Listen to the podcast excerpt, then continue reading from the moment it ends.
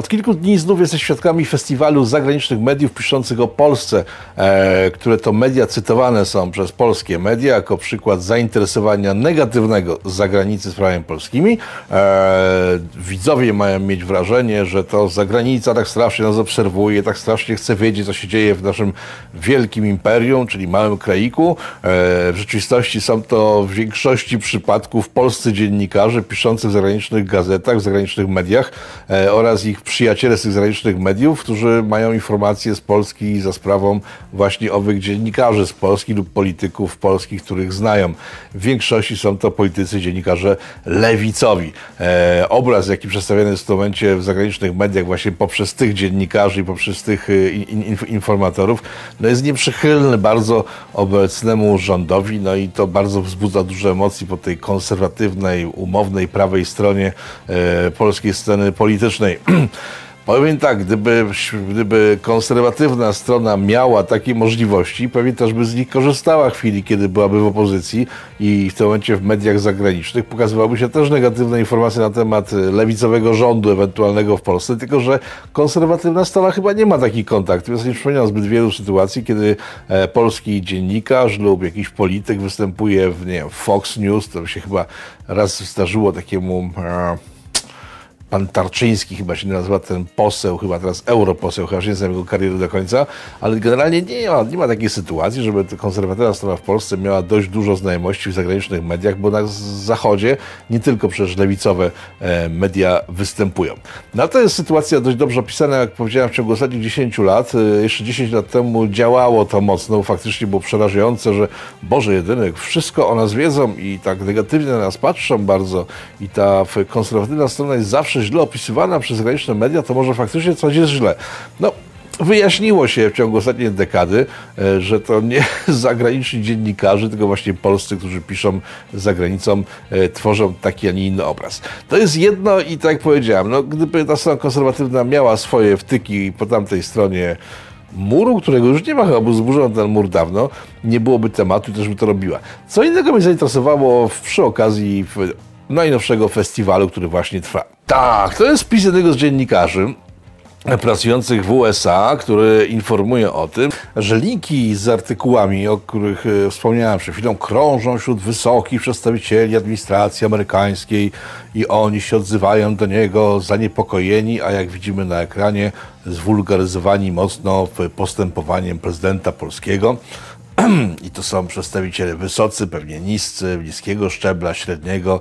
Realnie w Stanach linki na temat Polski wzbudzają ogromne kontrowersje, emocje i źle służą sprawie, bo pan dziennikarz się wstydzi teraz za te linki.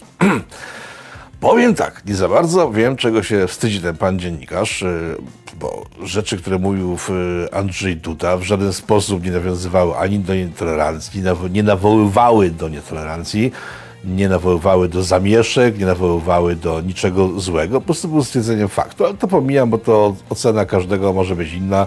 E, pan po lewo powie, że to było straszne, pani po prawo, że to było w porządku, pani po środku stwierdzi, że będzie zawracać gitary. To nie jest e, kwestia w ogóle interesująca, myślę. Bardziej interesujące jest coś, co z tego e, tweeta, w tym przypadku tego pana korespondenta, ale z wielu innych także ludzi mieszkających w Polsce, dziennikarzy wysokiego szczebla, ich zdaniem, wybija w sposób taki no, bardzo czytelny. I tutaj w przypadku tego tweeta użyjemy go jako przykładku. W przypadku tego tweeta użyjemy go jako takiego właśnie przypadku z klinicznego, z którego można wyciągnąć e, pewien wniosek. Spójrzcie Państwo, co ten człowiek właściwie pisze. Ten człowiek pisze, że jakiś urzędnik państwowy, zagraniczny, e, pisze do niego i on czuje się w obowiązku zawstydzić i skulić e, się w kłębuszek, bo on jest małym Polaczkiem, do którego mówi wielki urzędnik amerykański. Kompleksy bijące z tego są niesamowite. E, kompleksy, nie wiem z czego wynikające, każdy ma własne. Tutaj nie będę oceniał kompleksów tego pana, bo e, nie do mnie należy tak, tak, taka praca. E, to jest jedno ale ignorancja to jest drugie. W połączeniu z ignorancją kompleksy tworzą mieszankę wybuchową. Dlaczego mówię o ignorancji? Bo To jest tak, albo ten pan ma kompleksy niepozwalające mu odpysknąć się, albo wytłumaczyć wysokiemu urzędnikowi administracji amerykańskiej, że się myli. E, to jest pierwsze, no ale możliwe, że jest z opcji, która po prostu uważa, że się nie myli, w związku z tym odpuszczamy to. E, ignorancja. Gdyby ten pan miał wiedzę, a z pewnością nie ma, gdyby, bo gdyby ją miał i nie miał kompleksów, to by jej użył. Wiedzę na temat prześladowań homoseksualistów w Stanach Zjednoczonych. E, które to skończyły się, bo penalizację aktów homoseksualnych w Stanach zniesiono dopiero w tym wieku, w XXI wieku, w 2002 roku e, wydano wreszcie dekret, który po prostu znosił wszelką penalizację homoseksualizmu. 18 lat temu, rozumiecie Państwo? I gdyby on miał tą wiedzę, a nie ma, nie miał, bo to pewnie użył w dyskusji i zamiast kulić się w, w kłębuszek, bo jest małym Polaczkiem, do którego wielki urzędnik administracji waszyngtońskiej podpisał mu człowieku, ale przepraszam cię najmocniej.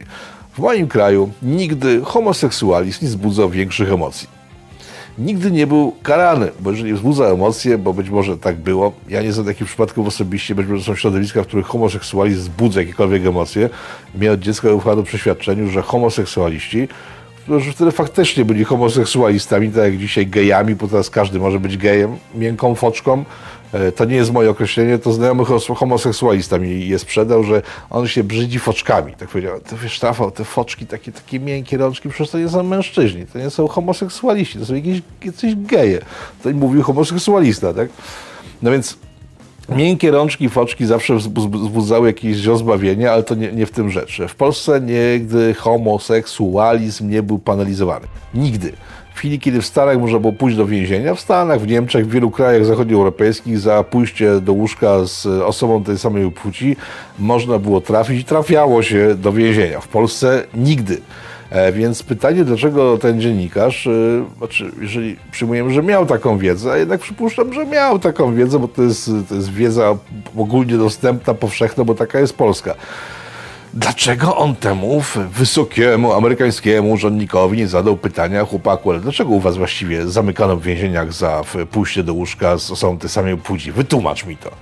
Myślę, że rozmowa by się potoczyła całkiem inaczej i ten pan urzędnik nie używałby wulgaryzmów, tylko by się zasępił i zastanowił tak i może jakaś ciekawa dyskusja z tego mogła wyjść. Być może pan dziennikarz zyskałby świetny materiał, który zamiast w prasie amerykańskiej na temat Polski mógłby użyczyć w polskiej prasie na temat Ameryki i przyczyn, dla których Ameryka była tak strasznie nietolerancyjna przez całe dekady, dziesięciolecia zamykano ludzi za akty homoseksualne.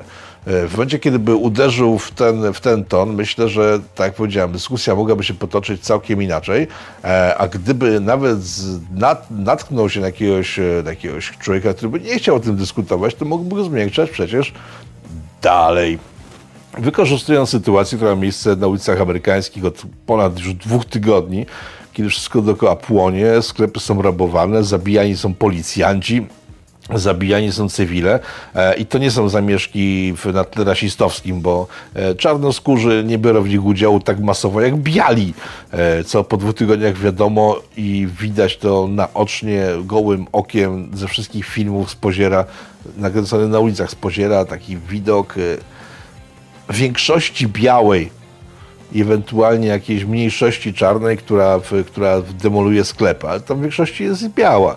Są ci biali, którzy zbierają się wokół czarnych liderów, e, którzy najczęściej są jeszcze mniej inteligentni od nich, ale są czarni, więc ci biali zakompleksieni, podobnie jak tutaj osoba, o której mówiliśmy, e, liżą buty, tak dosłownie klęczą i granie słuchają nowych czarnych liderów, bo skoro to jest e, kolor czarnej skóry, ciemny, to on musi być mądrzejszy. To jest taki przykład z kilku dni, zdaje się, w Seattle, kiedy e, policja bez większego problemu. To była policjantka ze swoim jakimś przybocznym, czarnoskóry zresztą, policjantka była biała, weszli na teren e, zony, free zony antifowej, bo tam się mieścił komisariat, musieli coś stamtąd zabrać, no i w, w tłum zaczął się kłócić, kto tutaj dowodzi. No i w końcu wyszedł czarnoskóry mężczyzna, powiedział, ja dowodzę, bo jestem czarny i wszyscy się uspokoili. No więc spytać należało tego urzędnika, wysokiego amerykańskiego urzędnika, wysokiego przedstawiciela administracji waszyngtońskiej, a chłopaki, ale dlaczego właściwie prześladowaliście murzynów i ciągle macie z nimi kłopot? Dlaczego czarni u was byli traktowani tak strasznie źle przez całe dekady, tak, że tak homoseksualiści? U mnie w Polsce mógłby powiedzieć ten dziennikarz, gdyby po prostu nie bał się tego urzędnika, gdyby nie miał kompleksu jakiegoś strasznego, a być może gdyby miał wiedzę, bo być może nie ma tej wiedzy, aczkolwiek powiedziałem, sądzę, że ma tą wiedzę. U nas w Polsce powiedziałby, takie rzeczy są niedopuszczalne od zawsze. Po prostu nigdy nie mieliśmy segregacji rasowej.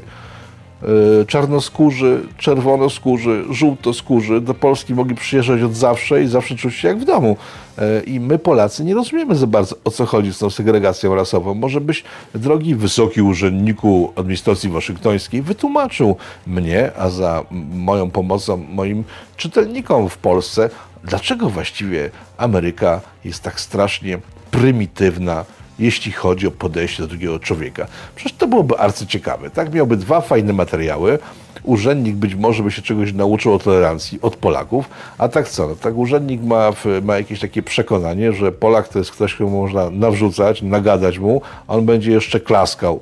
Klaskał, tak jak ci biali przed czarnymi liderami na ulicach płonących amerykańskich miast. Strasznie to smutne, uważacie Państwo? Dziennikarz polski, który de facto jest ambasadorem Polski za granicą, zachowujący się równie prymitywnie jak biała hołota szabrująca sklepy w amerykańskich miastach. Brak mi słów. Dziękuję bardzo. To by było na dzisiaj tyle. Rafał Toka-Frąckiewicz, polityko.com dla do rzeczy. Do zobaczenia.